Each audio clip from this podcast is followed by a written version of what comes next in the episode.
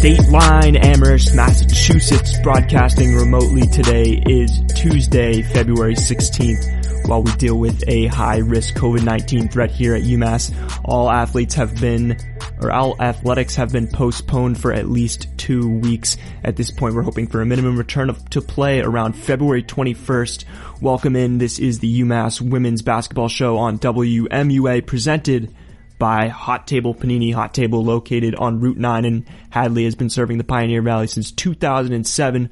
Along with the Hadley location, Hot Table has seven other stores, including two in Springfield and two in Connecticut. Hot Table is open from 11 a.m. to 8 p.m. Monday through Saturday and looks forward to continuing their service of the Amherst community with specialty paninis hot off the press. More information is available at Hot Table hottablepanini.com com. My name is Ryan Beaton alongside Nathan Strauss, Andrew Sood, and Jacob Munch. So fellas, we last left off the women's, with the women's basketball team on February 5th with a postponed game against George Washington. At that point, the team was on a three game slide, losing to the likes of LaSalle, St. Joseph's, and St. Louis. Four additional games have been completely canceled since then, and the women would hopefully be scheduled to play their final two games of the season on February 26th and 28th against VCU and Richmond, respectively. With that being said, let's open up the floor to my colleagues and UMass women's basketball aficionados. Guys, what are your past takes, current grievances, and future thoughts on potentially restarting the season? So I would just like to apologize first and foremost because ever since I, I did some research and, you know, went deep into the numbers of like of what A10 teams end up making postseason tournaments. Um, about three weeks ago, I said that UMass was basically guaranteed a tournament spot either, you know, NCAA's or the WNIT if they went 500 the rest of the way. And so far they've gone 0 and 3 since I put that out there. And there are only two games left on the regular season schedule. Um, unless there are games that end up getting, uh, made up later on in time. So if I was the bad luck omen for this team, then I, uh, I sincerely apologize, but it's definitely not going to be easy. I mean, the games that they have left are Richmond and VCU, two of the better teams in the A10, especially VCU.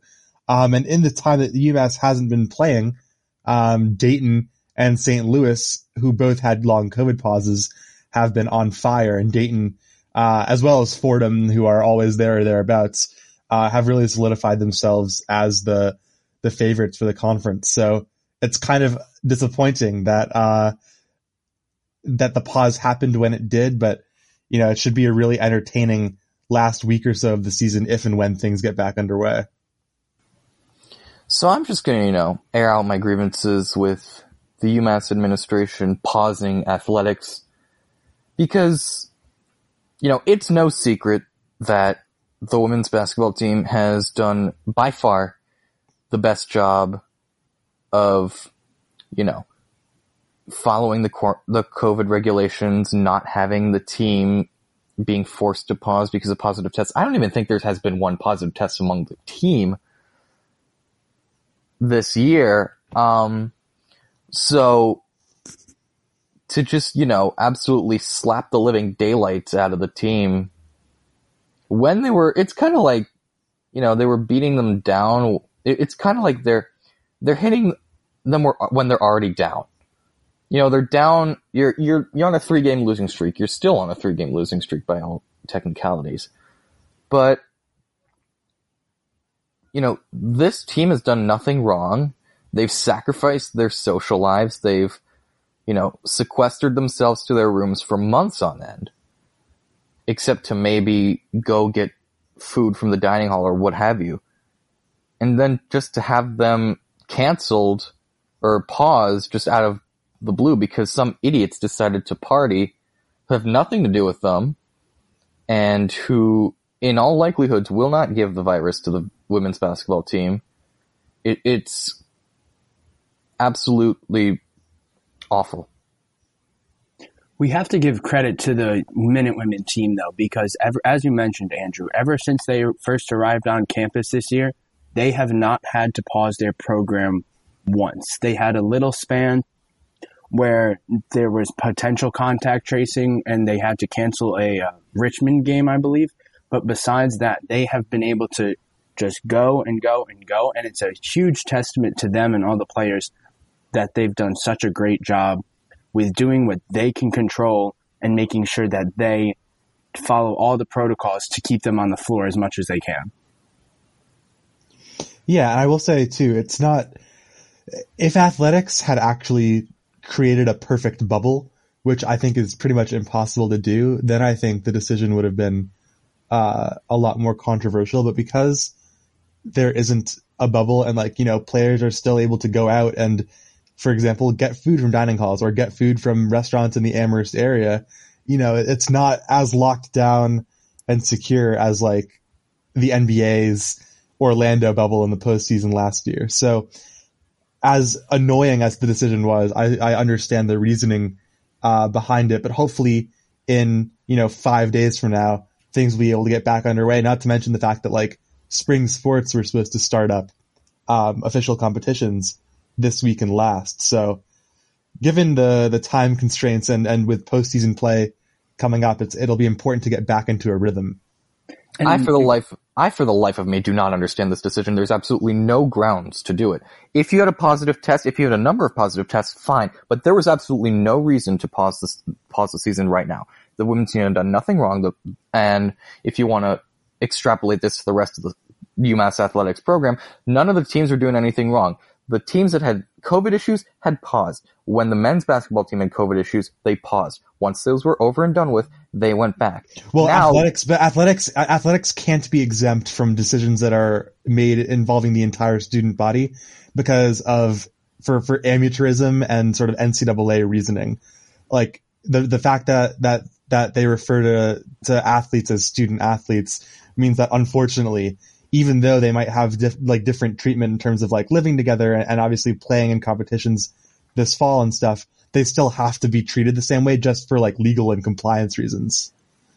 And Sam Breen acknowledged this in an article she had with the Daily Hampshire Gazette a few days ago, where she said how, quote, it's tough because obviously we're part of the student population. Even though our team in particular hasn't had a positive case, it's tough, tough to separate us and treat us differently, end quote. And I think the big thing here that's unfortunate for the Minute Women is the timing of when this pause occurred. You look at a team like the St. Louis Billikens, where they had a long, about a 40 day pause earlier in the season, but now have been able to play a lot of games in a row, are on a five game winning streak, and are really starting to cruise heading into the stretch run of the season.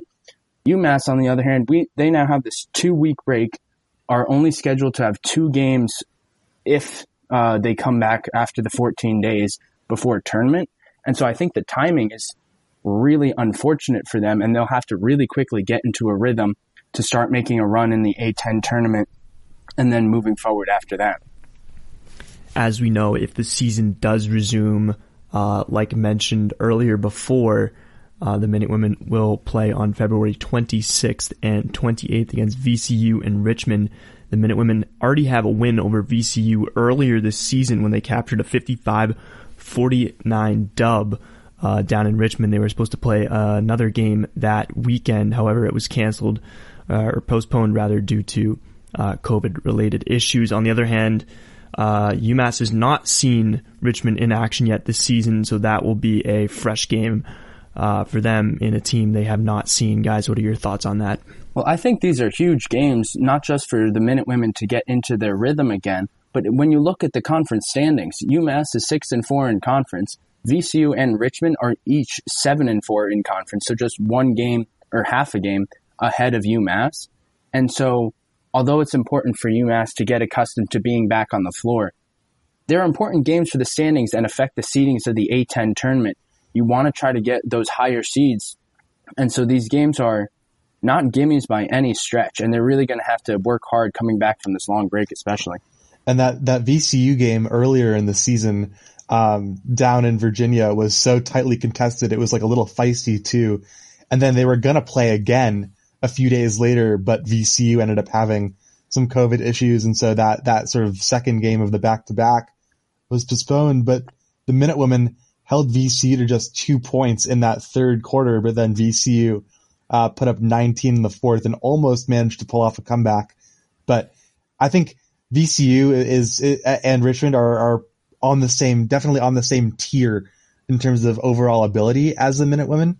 And that's going to make these two games so, so important. And fortunately, both of them are at home. So, um, it's not like the Minute Women are going to have to immediately get up and go on the road. Um, again, at least not until the conference tournament, but definitely an important two games. All right. So it's been a while since we've sort of talked about the team as a whole. Um, and looked at some of these players. And I guess in terms of breakout players this year, uh, we think of names like Sydney Taylor, uh, Madison Lowry. Obviously, Sam Breen is always uh, continuing to carry the workload of the team. But uh, who do you guys have as maybe some breakout players this season? I've been disappointed with the the workload Madison Lowry's gotten. I feel like she's kind of earned more than she's gotten. You know, and I understand like, you know, you're gonna you have the super breakout of Sydney Taylor. You have Sam Breen playing all the minutes. Not all, but you know. And then, you know, it just gets kind of crowded. Even though Coach Verdi has admitted a number of times this team is not as deep as he would like it to be. I think, you know, I'd like to see Madison Lowry get more minutes. That's just my take here.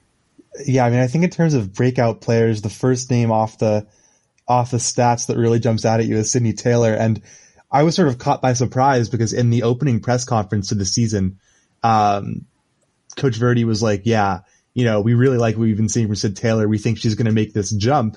And that's not something that I necessarily expected, but she's averaging almost 16 points a game. She's playing like 30 to 35 minutes a game. She's shooting 33% from deep and, uh, is really just cemented herself as one of the, the leading guards on this team. And obviously I think, I think she complements Destiny Philoxy really well because Philoxy, while she can score, is definitely more of a pass first player. But Sid Taylor will just like spot out from deep from, from pretty much anywhere behind the arc. Also very active on defense, 21 steals to go along with 23 steals for Philoxy. So that guard combo is something that the Minute Women didn't have last year, um, at least at this level. And, uh, I've been really, really impressed. I've also been impressed with one of their starters, Maddie Sims, who, came, who transferred from Siena College. We didn't, we weren't sure what exactly we'd see after she had to sit out last year due to eligibility rules. But she's had six games where she's scored double points, and I really think as the season's gone gone along, she's gotten a lot more comfortable working down low and also being really ferocious to grab those offensive boards. In the last game versus LaSalle, she did a great job of keeping uh, possession for UMass with five offensive rebounds, and she she really kept UMass in that game for a lot of it with her play. And I think, I honestly think she can have a bigger role than what she's already had. If uh, Destiny Philoxy or Ber'Nyah Mayo get her that ball down low, I think she can do like put up even more points than she's been averaging this year. I just wanted to bring up something, and this was just a question I've been having. So this year does not count against a student athlete's eligibility, correct? Right. Correct. So say, I don't know, I'm just making stuff up here. Say, I, for example, am a sophomore by athletics. Next year, if I played again, would I still be considered a sophomore by athletics? No, I think so. I think you would technically still be a junior, but you'll get, I think it gets added on at the end. So like, you would end up having to graduate and then get into grad school and then you would be able to get that year of eligibility for free. But I don't, I don't think it changes like academic eligibility. Um, just like just athletic as far So- as I'm aware. Instead, okay, so if I put it this way, so if I'm in year two of four and I played again next year, I'd still, by all accounts, be in year two of four. If that makes sense. Yeah, I think so. Or it would just be year three of five, you know? Okay. So sort of the sort of same difference. I know this had absolutely nothing to do with the conversation, but it's something that's been bugging me. For a No, I mean the NCAA. it- It's there. It's full of red tape and sort of like paperwork everywhere. So, yeah, and I'm not sure. Just because I know for grad students, especially those those of whom who have transferred before. I'm not sure how roster spots are going to pan out, and I'm not totally sure like if players who are in their you know their last year of eligibility are going to want to stick around to play you know a sixth year just because eventually you know you become a 24 year old and you think okay well maybe you know is it worth you know sticking around and doing this or should I move on and sort of either explore professional options or you know enter the the job search so to speak but I'm sure that we'll get that clarification on that as soon as the season's over. But obviously, it's a very personal decision, and people have to, um, you know, uh, make those decisions for themselves. And definitely, they deserve support. And I feel like this is a perfect time to bring up uh, a new player that will be uh, joining the Minute Women, uh, the 5'11 guard out of Wilmington, Delaware, Stephanie Kulesza, um, who is essentially starting the season early um, and it won't count against any years uh, of her eligibility.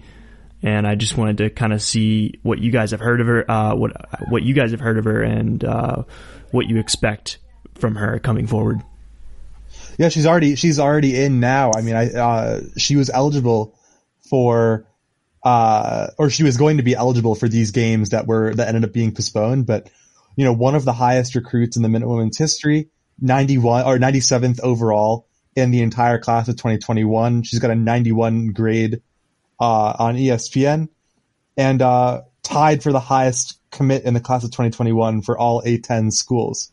So uh, definitely a huge pickup for the Minute Women. Um, again, another Delaware sort of Atlantic product, which is it's interesting. I know there was an article that I think she and Ber'Nyah Mayo used to play against each other, which is pretty interesting. And because there's this free year of eligibility, basically, um, the fact that she was able to graduate high school early meant that it makes perfect sense for Coach Verdi to want to bring her in and sort of get her adjusted. And we we never really got to find out um, what her role would be, whether she would get minutes or whether this would all be about learning the system. But it's it's certainly exciting to have a player of her quality um, in and around the program, even if she's not necessarily getting huge minutes at this point in time. And it puts Coach Verdi in a little bit of a tough spot with this two week pause because without the pause, Kulesza would have had the opportunity to play six, seven games before the end of the regular season. Now she, if everything stays the way it is, she'll only get those two games right at the end of the year. And so for Coach Verdi, he wants to try to make sure his team is as ready and as smooth as they can be heading into the A10 tournament while also trying to incorporate Kulesza into the lineup, into the rotation, getting her some minutes while making sure she also fits in the system. So it's a really tricky balance that he's trying to deal with here. Which actually brings me to ask a question, and I feel like Nathan, you might know the answer uh, to this best. But uh, how often does this sort of thing happen, where a player uh, can register early uh, to play, sort of while a season is already uh, taking place underway?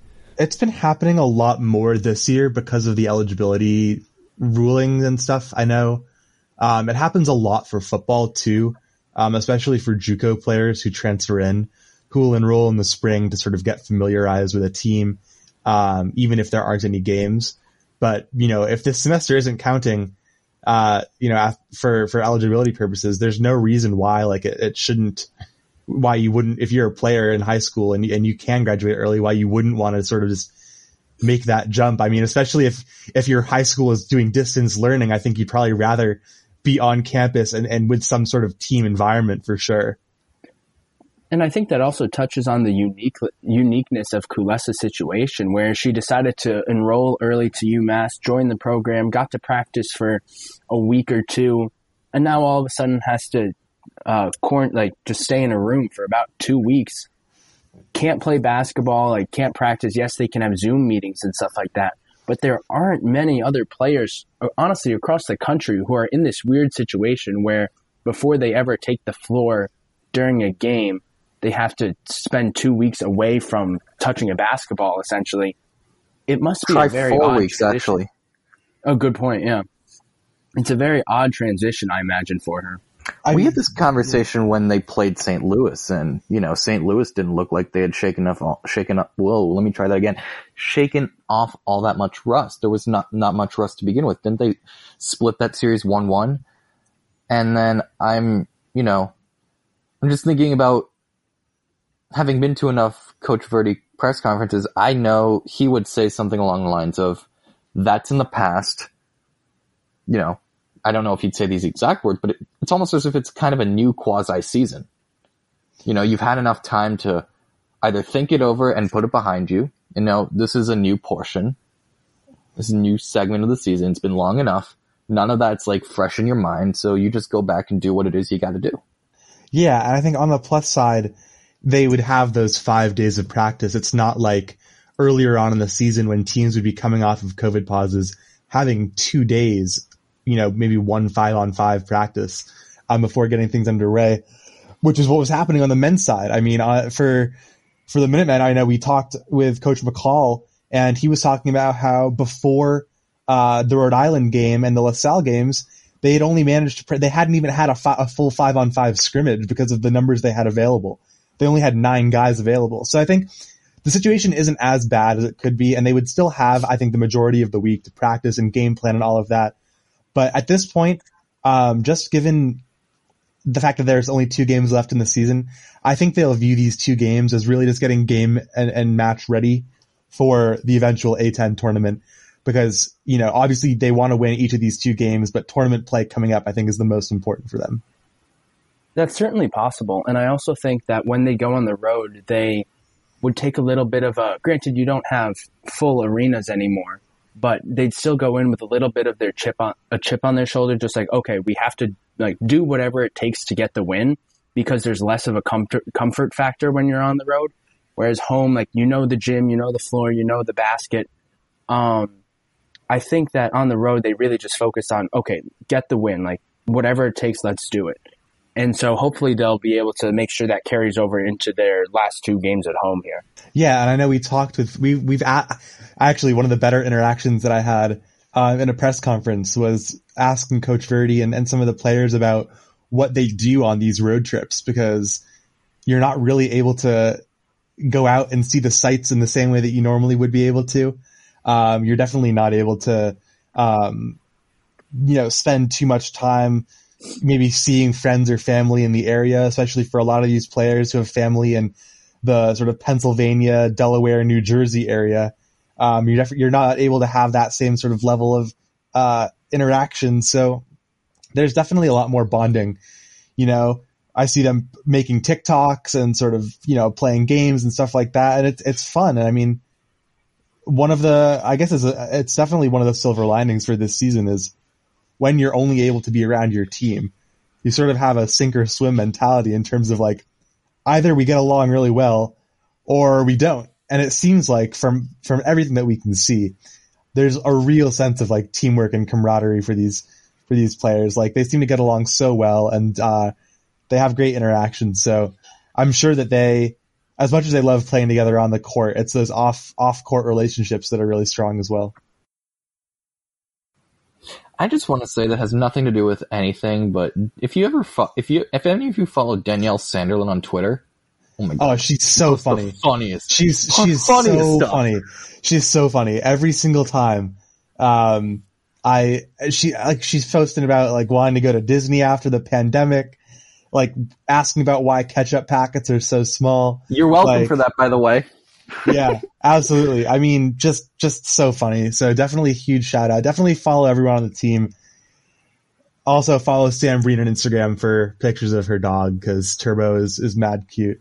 But that's like that's half an hour. I think we can probably leave it there if yeah, we want I suppose to. Once you get into Danielle Sanderlin's Twitter account, we don't have a whole lot to speak about. Yeah, because I mean, like, there's only so I'm much we can talk about. I'm actually scared of Lil Uzi. yeah, uh, like I think there's only so much we can talk about in a period where there are no games and everything seems so uncertain. But I've, we'll definitely be able to get back to it once uh, once games resume and we know more about their schedule coming up. I've up. got a quick question. Does anyone know the health status of Destiny Philoxy? I know she left that last LaSalle, LaSalle game with an injury. I forgot about that. She didn't return, and I was wondering if anyone has any updates on.